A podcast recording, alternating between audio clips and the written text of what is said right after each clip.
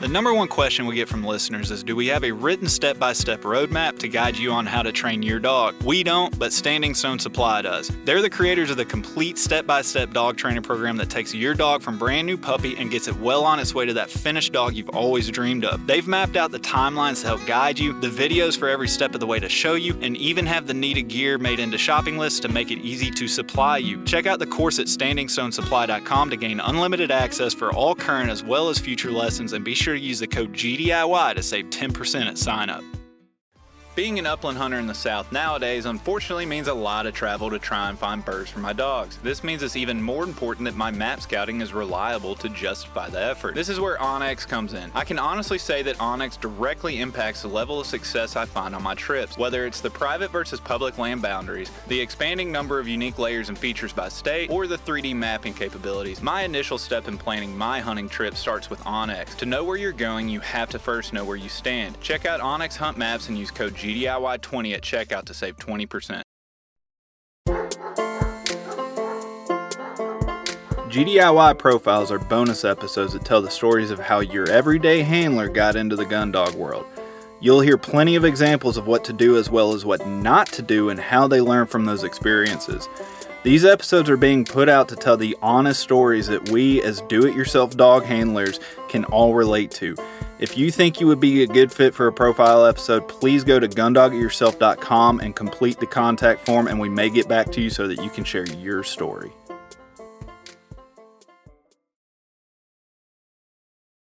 All right, everybody, welcome back to another edition of the GDIY profile. My guest this time is Jesse Harlan. Jesse, how you doing, bud? I'm doing good, man. How about yourself? I live in the dream as always, as you know. Uh, let's go ahead and start off with the obvious. What we always start off with. Tell everybody where you're calling from, and what kind of dog you run.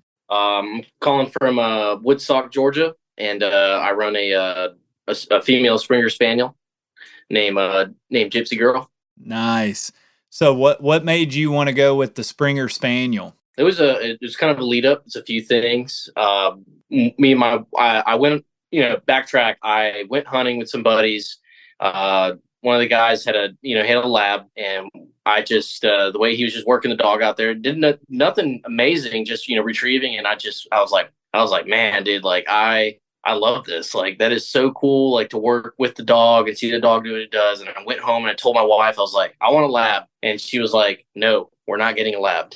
we're we're uh we need a dog that's a little bit more compact. We're always kind of in and out of the house, so to speak. You know, we never really stay put. We're always in the truck doing something, going out somewhere. So um she's like, we need something smaller. So uh, back when I was recording my own podcast, uh, I was interviewing folks, and I ran into a guy who, uh, out of Massachusetts, runs a Springer Spaniel, and he duck hunts with her. And I mean, she breaks ice, does all this stuff. And I was like, that's the dog. I was like, that's it right there. She's small enough. I was like, look at this. And she's, you know, cool family dog. Had no idea about cockers yet, or I probably would have gone that route. But it was really between a Boykin and a Springer. And then uh, we went the Springer route, man. I um, found a breeder and, and I just fell in love with fell in love with the dog. And, you know, yeah. So you got you got the approval or at least the the okay nod from from the wife this time. What was the process yeah. of finding the breeder? You know, as as you said, this is your first one, so it's like, how do you go about trying to piece together something about a breed that you really kind of know next to nothing about, other than you know that it's going to go pick up some ducks for you?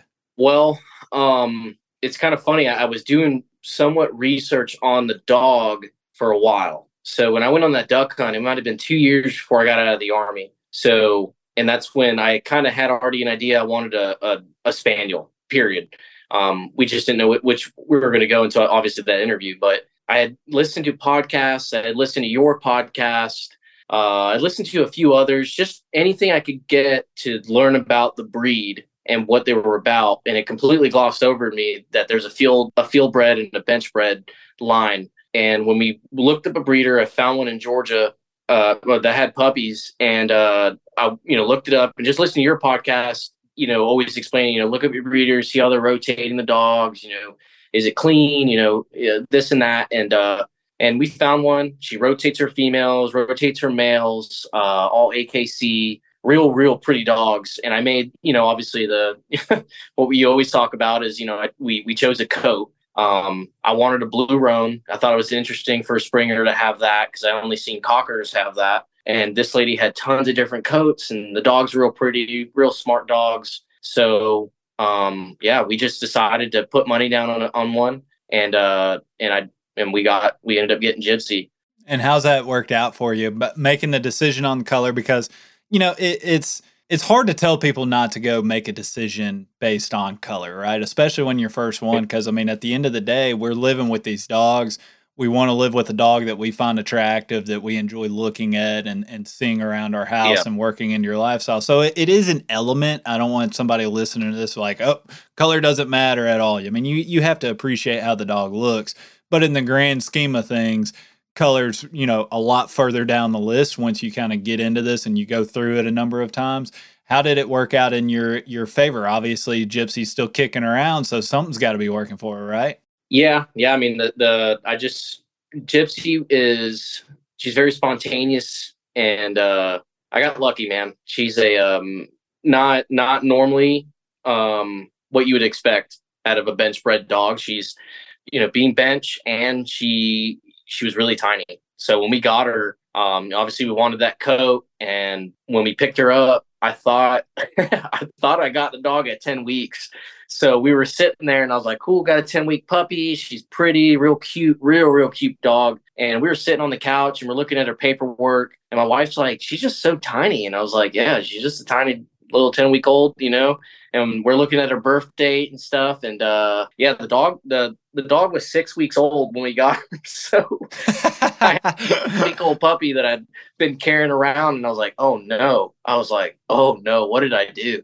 And, uh, but it turned out really good, man. She's uh she's not your when you see her, you would think that she's a cocker, but she's just a really, really dainty um springer, man. Not your typical size Springer at all. I, I would I think whatever whatever happened, however lucky I got, I got really lucky with a really pretty dog and a really tiny Springer uh, that you know, just like you always say, a pocket rocket, man. That's what I call her. exactly what she is, man. She just she's full of energy and and nothing like I would have expected because I got scared, man, when I when I kept listening to your podcast and I was like, oh crap, she's bench, and I was like, this sucks. I'm looking back at her parents, and her parents are kind of uh, they're pretty, but they don't look. They don't have that. Uh, they don't got. They don't got that fire in their eye. You know that you would see right. with a fieldbred dog, and there obviously you can see the two differences. I mean, nobody really wants to say it, but you can see it. It's a look in their eye. It's a different type of dog, and uh, yeah, she has that. So I, I think I got really lucky, and somewhere down the line, you know, she caught the bug, and and you're right. You can see it in their eyes, in their face, in their demeanor, especially when confronted with something that's supposed to invoke certain drive or certain qualities from the dog. You know, if you start waving a live bird in front of them and they it's kind of met with indifference, it's like, well, man, you know, obviously the the the dog is within the breed. There's instincts somewhere buried down deep in there, but you know, are we going to be able to bring it out? So it sounds like you didn't necessarily have that problem to have to go dig too far. Talk to me about what it's been like actually training because you're you're learning with the benchmade dog as opposed to the field bred dog. And so, what's that been like to where not only are you learning how to do this yourself, but you're you're operating with a dog that's not, you know, quote unquote bred to do this? Yeah, so that's that's what I was gonna say is that yes, uh, you know, she's got that fire now. Um, I think it's important for any handler or you know any any dog trainer, you know, to understand that we have to build that drive for the dog. The um, it's there, the innate ability is there, but it's definitely our responsibility to bring that out of them the right way. Um, because you know, just because a dog is you know crazy out of its pants doing stuff, uh, I wouldn't really determine that as being a dog that has drive. I think that a dog is just unruly it's a, I, I think there's a difference there. Um, but yeah, I, I, digress on that. But uh, trying to train with her, um, man, it has been a journey. Uh, because yes, she is bench, so I had to dig a little bit deeper to try to get her to get that drive. I had to introduce her birds a little bit earlier, uh, as fast as I could. Um, I mean, her bird intro wasn't until she was about nine to ten months, so I got really scared about that. But uh, from you know, me, I've talked to you about this before when we talked offline and, and stuff like that. It was just you know had a trainer uh, best that I could and introduce her and, and, and just do and just try to get her to, to want to do that you know it's there um but yes i think if had she had been field bred it would have been a different story but i kind of like it i think i think this journey for me is better because i think when i do get my hands on a field bred dog whether that be a cocker or, or any type of breed i think i'm going to have a really good foundation for how i want to train it because i've already been through the hardship of trying to bring it out of a dog that wasn't that didn't want to do it essentially you know um, but you know, uh, from from what people have seen from the Instagram and, and, what she's proven to me in the field, she wants to do it and she she loves doing it. Um, she doesn't have the strongest retrieve drive. I won't lie to you. Um, that that has taken some work, and it hasn't been till recently that she's been bringing the hand or going out there bringing me frozen birds without me having to really get on her about anything, and, and kind of just switching up my training approach. You know, because it's it's more coaxing to her to get her to do it. Now, you know, now we're good. So, well, I want to pick your brain on how you went about, other than just putting her in a situation with a live bird. Like, what was your process? How often were you doing it? Short sessions, long sessions? How were you building that drive? Because I know plenty of people that get field bred dogs and they struggle kind of developing that natural drive within the dog. So just because it's field bred or it comes from the right litter doesn't necessarily mean that it is going to be easier. On average, as a whole, it's it's you're going to have a better starting point.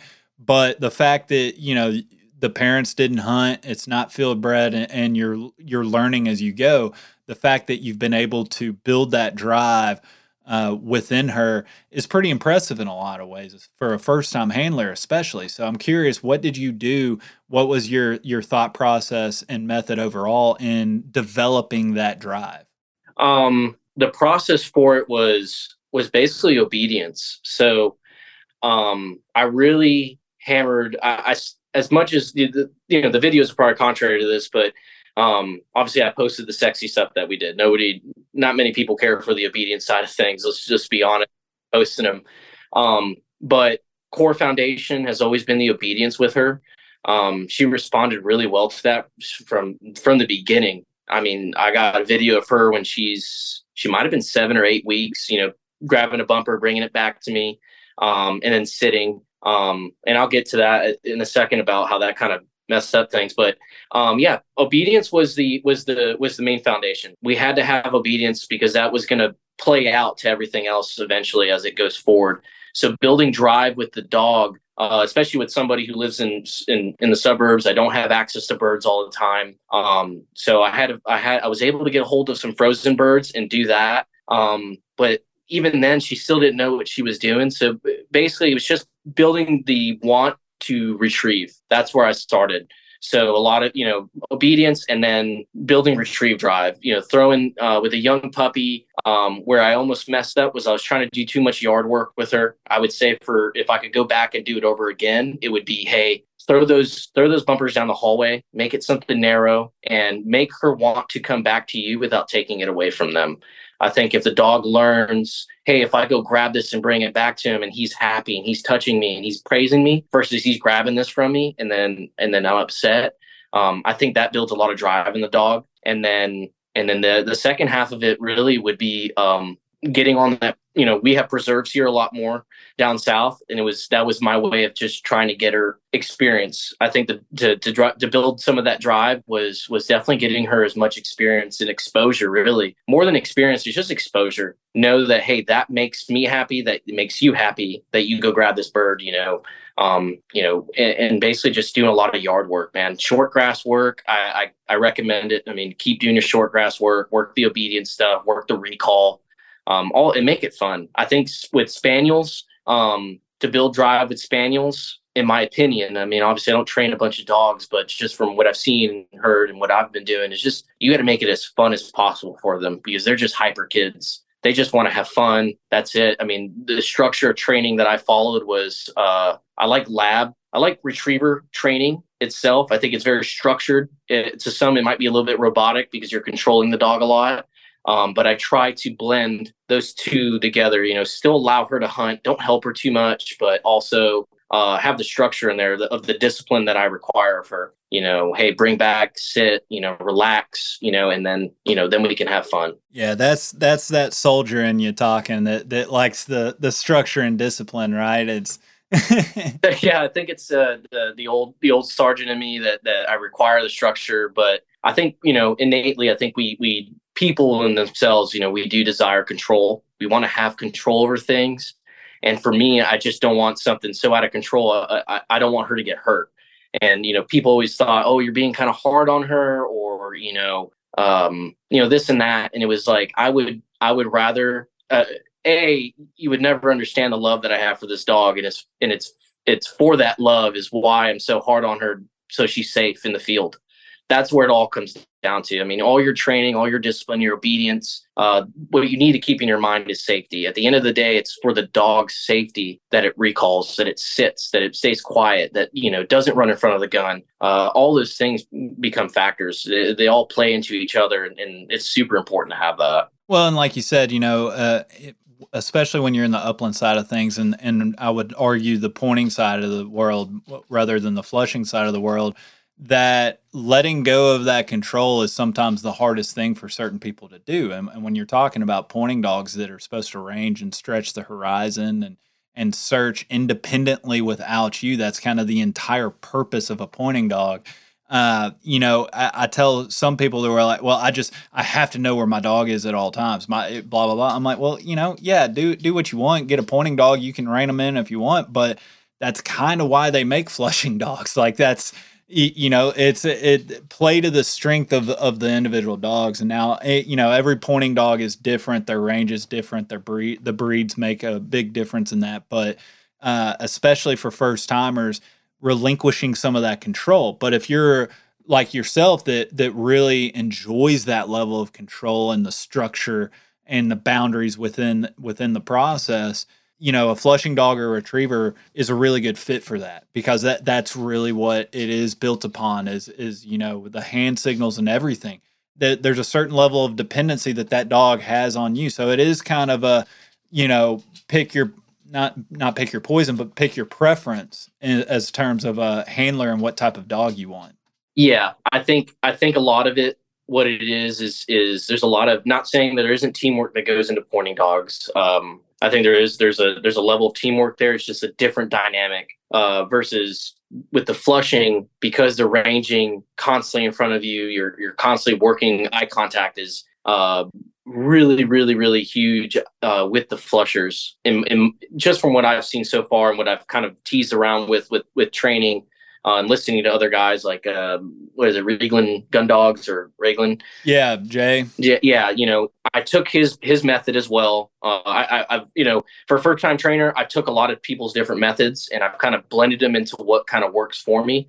And you know, when I started doing more eye control with Gypsy, it got so much better. That there was unspoken teamwork was was going on the whole time.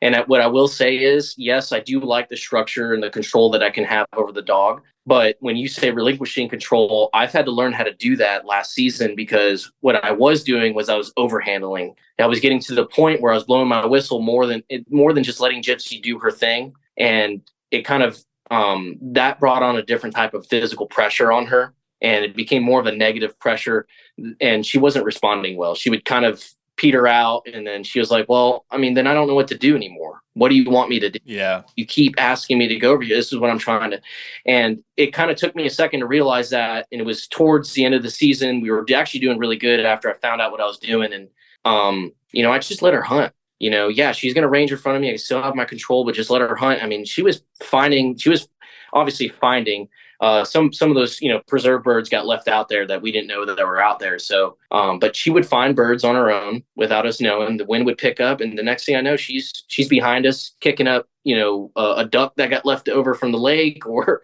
or a pheasant, or another chukar that was out there. And then it just occurred to me, I was like, I need to chill out. You know, let me dog do its thing and then I can I can continue hunting and, and I'll control her when I need to. Yeah, I was just talking to to a buddy about this the other day. It seems like every the more I learn, the more I realize to just remove myself from the equation a lot of the times. Uh, trust your setup, trust your you know your process. If if if you're doing a planted bird sequence, let the setup teach the dog. Let the bird teach the dog. You don't have to inject yourself into everything.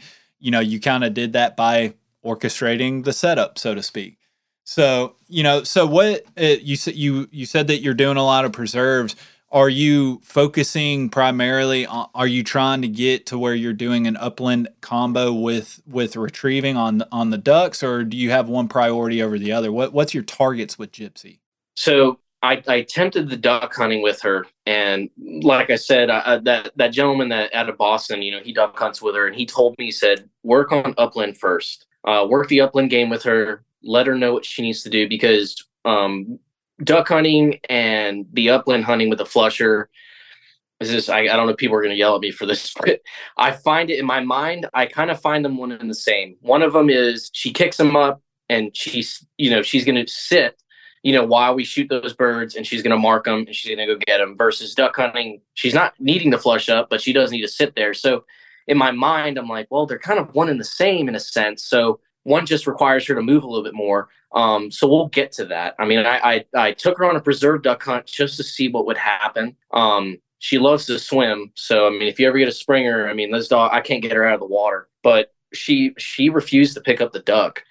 Um, I don't know if it was just too big for her. Uh, she's a very sweet, gentle dog, so I, I don't know if she's just not n- not aggressive enough to grab it yet, or or or not. You know, she hasn't been exposed to it enough, but um, right now we're going to focus on doing a couple preserves this season. I, have I've already kind of planned uh, some you know wild grouse hunt up north in, in North Carolina or on the Tennessee Georgia border um, with uh with uh, Dr. Jenkins. Actually, we've been talking about doing something like that together uh, and kind of just linking it with other guys that want to hunt wild birds um, wild bob whites and stuff like that and woodcock. We're going to really get after it this season doing that. Um, just because, and we'll go to, we'll go back to the preserves because it's just, you know, it's home over there for us. And uh, when we're not getting on enough birds, I want her to continue getting that exposure. She's still a very young dog. Um, so I want her to still be able to receive that reward of, Hey, I found the bird, you know, I, I still, I don't want her to lose that fire yet. It, that's to say, you've spent so much time and, and energy building that drive. You don't want it to fall off just because we live in the southeast. it, it is what it is. You're going to cover a lot of ground. You're going to go a lot of time in between birds, and and sometimes you just need that easy win, so to speak, for for that dog fire back up and and then confidence. Yeah, com- build, building confidence and, and and have her hunting while we're while you're out there. So that's really interesting, man. It it, it makes a lot of sense to me. So you know, as, as, you know, on these profile episodes, I kind of ask everybody the same two questions. The first of which is I, I want to hear uh, about a learning curve, an experience that you've had training Gypsy that is relatable for everybody else. What's a mistake that you've made while training with her that you think other people might find useful to to hear themselves?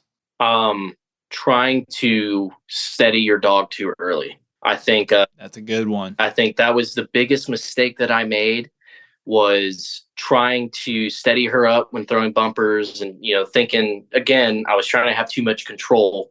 Um, i didn't you know if your dog is six weeks seven weeks ten weeks uh, let the puppy be a puppy. Um, let them let them have fun retrieving let them have fun grabbing those bumpers and bringing them back to you and just and just throw a lot of fun bumpers. Um, um that was the way that i fixed gypsy's a lot of her retrieving was I took a step back at 12 months uh, to a year, actually. I think maybe a year and two months to be exact. And I said, all right, we're going to do fun bumpers a lot more. Uh, listening to your podcast and Lone Ducks, uh, you know, doing that, doing that, that fun bumper at the end of a, of a session or a tennis ball. Uh, I think tennis tennis balls are cocaine to freaking spaniels. So that the entire world shuts off. So I started running tennis balls more. Um, and that that again that kind of played off to the drive aspect of it but that uh yeah man just I, I, would say let the dog be a dog let it be have fun uh start working on steadiness slowly integrate it slowly and the dog is going to accept it a lot more. She kind of didn't accept that and then it kind of it kind of killed her drive you know. Oh you're always holding me back. It's just it just wasn't fun for her so i had to build that back up and then the the hand retrieving started becoming a lot better. For sure. The man those fun bumpers I end every session unless it's just a disaster of a session, which we all have from time to time, to where you go out there and you're looking at the dog and you're like, "What the heck happened to you? Like, this was not you yesterday. It's not going to be you tomorrow." Yeah. Uh, but you know, it, it happens to the best of us. You know, we all have our bad days, but you know, unless we just have a disastrous session. I'm ending every training session with fun bumpers for for Lucy and Rachel. Quinn doesn't care about them uh, out in the field. She'll she'll do retrieving. Uh, my English setter Quinn, she'll she'll do the retrieving inside the house. But the second you leave those doors, her her only focus and and drive is to go find birds, go run and find birds. So, uh, tr- still trying to figure out what what I can make the exciting like exclamation point to her sessions at the end of it, but I, I'll figure that out later. But those fun bumpers, man, they go a long way to where if I mean the dogs, eh, you just said it, you have to keep it fun. It, you, you do. You know, they get drugged down, they get bored, they start anticipating all these corrections. They'll get frustrated because it's like, all right, dude, you just told me to go right. Then you're already blowing the whistle at me, and I just took one step. Now you want me to go back, then left, and zigzag, and, and all this other junk. It's like, you know, just give them some room to have fun and, and be a dog and, and realize that the work is supposed to be fun. I know we call it work, we call them working dogs, but they, but they truly need to enjoy the work for you to have any success and, and be able to train within that drive. Yeah. Yeah. And, and then, uh, sorry, one, one other thing too, um, man, uh, leave the, leave the training outside the home. Um, you know, that was the other mistake that I made was we would we'd play we would play and train outside and then we'd bring it inside because I, I was so obsessed with trying to get her to to want to retrieve. And that was another negative consequence of that was that she was doing it so much that uh, it wasn't fun for her anymore man. It was like your mom making your favorite meal on for your birthday but she made it every day. You get tired of it. Yeah. And it got to the point she was doing that in the house and then she wouldn't calm down in the house and now i'm having to I'm having a back step now where now I removed all the bumpers in the house, or even not bumpers, but just stuffed animals, anything that she wanted to play with. I moved them out. All she has is an antler and her place board. Now that she's hitting two years old, she's already kind of calming down on herself, but we're trying to really uh, push that on her. Is like, hey, look, we're here. Just just chill out, relax. Training's outside, and it's actually paid itself off in dividends. Uh, now when she gets home, now she's amped to train, super amped outside and, and start retrieving bumpers. They're, they're faster. They're they're just they're cleaner retrieves because now she knows, hey, when I get home, we're going outside, and then when we come inside, I, I shut it off. You know, for sure, man. Thing. I think folks need to just realize that as first time trainer, just just do that. For sure, less is more in a lot of a lot of ways. Mm-hmm. For sure. So uh, the the next question that I ask everybody, and I and you've been listening for a while, what's one of the episodes, guest topics, or something that we've covered throughout the years that have helped you in some way, shape, or form that really stands out to you?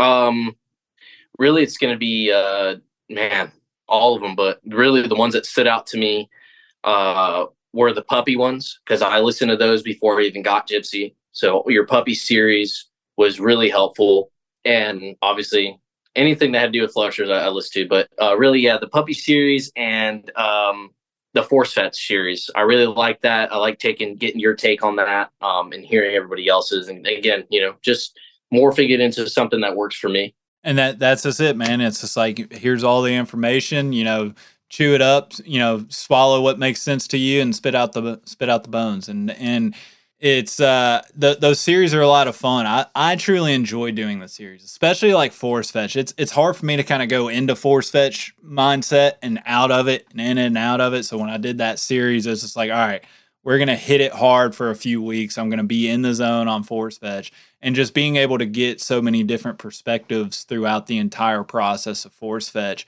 I really enjoyed doing that and, and I learned a lot from doing it myself. So I'm glad that that you enjoyed it and found value in it as well. Yeah, no, absolutely, man. I I, I really enjoy those episodes. I, am such a sucker for for dog work, period, and uh, methodology and training, and so those are my favorite. You really, I mean, your episodes that dive deep into picking people's brains on the mythology and the psychology behind dog training. That's the stuff that I really enjoy. Uh, that's the stuff I really nerd out on. How to quote unquote manipulate the dog to think that it's their idea. Those right. I really really enjoy those. Uh, obviously everything else is enjoyable, but when you really want to dive into the weeds of things, that's that's where it's at because that's when you can really start messing with your dog. Um, and and you know anything with the e-collar too. I mean e-collar work. I think that's the most unappreciated topic uh, that people just don't listen enough to. Once you kind of get down into it and you can find enjoyment and, and value in trying to put your brain into dog thinking mode like when you're trying to think of things that in terms of a dog and how they're going to interpret it, then you're on the right track. And so I'm with you. Like those are the episodes I particularly really enjoy doing is like, let's get down in the weeds and, and figure out why does this method or approach work. And, and more often than not, it just, you're, you're going above and beyond trying to make it make sense to the dog rather than having the dog make sense of whatever it is that you're trying to do. If that, you know, I know that that's pretty vague, I know, but it was it was it was the episode you did with that couple um, from uh, the perfect uh, perfect kennel. So they were yeah perfection uh, kennels yeah yeah perfect yeah you know where where he talked about the whoa the dog's already standing there it already stopped so now you just you know and ever since I heard that now I watch all these videos and I see guys saying whoa and I'm like you guys need to listen to that episode because you know and it, and it really took that I, I took that and, and, applied it to my own training is you know obviously you know I, I do repeat a command you know after she does it to reinforce the command but now it's to the point where if she's already doing it i don't need to reinforce it. I mean her reinforcement is the retrieve or it is the the chance to you know to take a cast or something. Um I really took that as for what it was, and again, you know, just applied it to what I was doing already. I think you know, especially a lot of beginners, and, myself included, when I first started, and some buddies, and I've had this conversation uh, with my buddy Austin specifically over the years, as, as he he still argues with me on it, which is part of the fun. Uh, so much of what people are commanding their dogs are already built into what they should already be doing right? Like like i mean it, it, just your your example of whoa it's like whoa does not mean stay. And really you shouldn't be using stay as a command either. You know if you give the dog a place command then stay is built into it. If you tell it to sit it should stay s- sitting until you release it. Now a lot of this is should the key word is should if you actually do it correctly. Now there's nothing wrong if you want to say sit stay or or play stay whatever you know each their own. It's nobody's going to come you know take your dog away from you for doing it. But you know if if we can all agree on the the meaning of the word which whoa means stop. So if they're already stopped how can they are how can they stop if they've already stopped? So you know that don't mix and match that you know and and that's where a lot of people's confusion comes in to where it's just like they're woeing the dog uh, inside the house when all they're really doing is that they're using it as a stay command instead of a stop. Then they go out in the field and they want their dog to stop and they're yelling whoa and they're like, well, why they're not? And it, why is it not stopping? And it's like, well, the dog is, is just rolling. He he has no understanding that that means to stop. It, he just thinks of it as a stay command. Yep. Yeah, and that's and that's exactly what I was going to say was um, you know, folks they get that way when they hear commands uh they, they're giving their dog a command and they think that the dog is going to comply to that command especially when they run e-collars. That's the one. That's the one thing is that, you know they'll, they're like, well, I'm asking the dog to come back here, and I'm hitting the e-collar, but he's not coming back. I was like, well, the dog doesn't understand why it needs to come back. Have you have you worked? Have you done it with on a short leash? Have you done it? Does the dog know that hey, when I feel pressure, I'm supposed to come back to dad because when I get back to him, he's super happy. So my my happy place is next to him.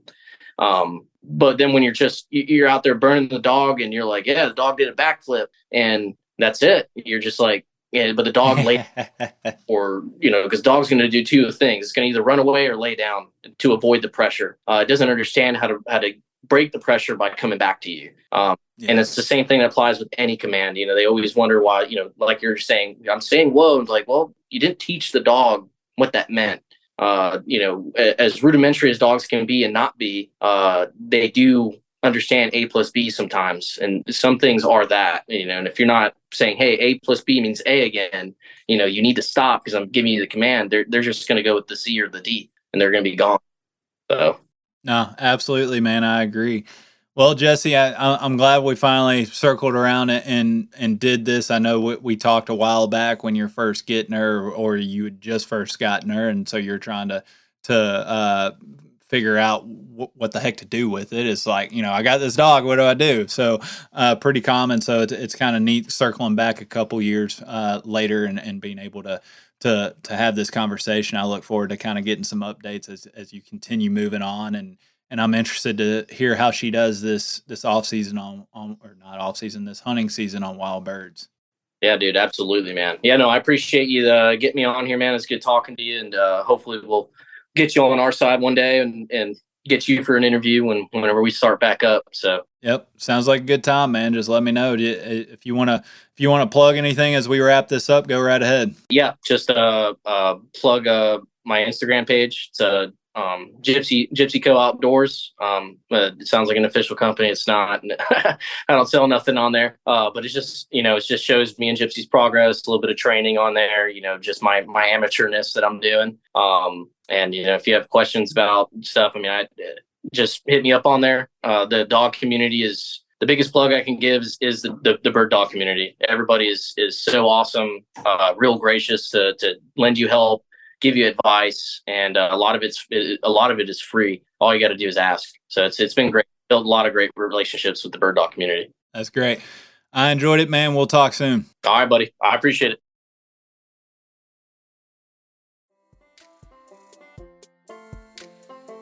Thank you for listening to GDIY. If you enjoy this podcast, please remember to take a moment to rate, review, and share with a friend. Also, be sure to follow us and our partners on Facebook and Instagram under Gundog It Yourself.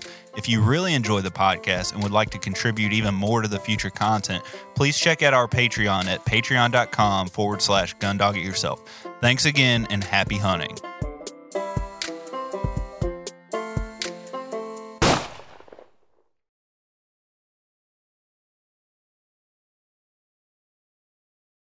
Everyone seems to have the same questions or concerns when they start trying to decide which kennel to purchase for their vehicle. Perhaps it's time to stop asking all the questions and just design the perfect setup that meets your exact needs. B Pro Kennel specializes in designing and fabricating custom premier dog boxes handcrafted right here in the USA from high grade, lightweight aluminum. They'll get you set up with the size dimensions, lighting, storage, battery boxes with solar charging, and anything else you can dream of. Stop stressing over buying the wrong setup just to replace it again in a year.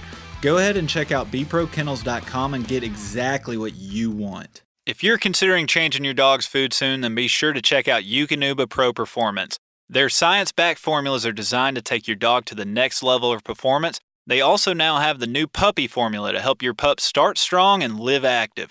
When looking at all the different food options, remember Eukanuba to help power their ultimate performance. Hey, what's going on, everybody? It's Bob from Lone Ducks Gun Dog Chronicles podcast. I hope you just enjoyed the episode you just listened to. And if you did, I think you'll enjoy hopping on ours. We've got professional retriever trainers and upland bird dog trainers from across the country and world sharing their tips and tricks and great stories to help you and your dog get ready for the season. We'll see you there.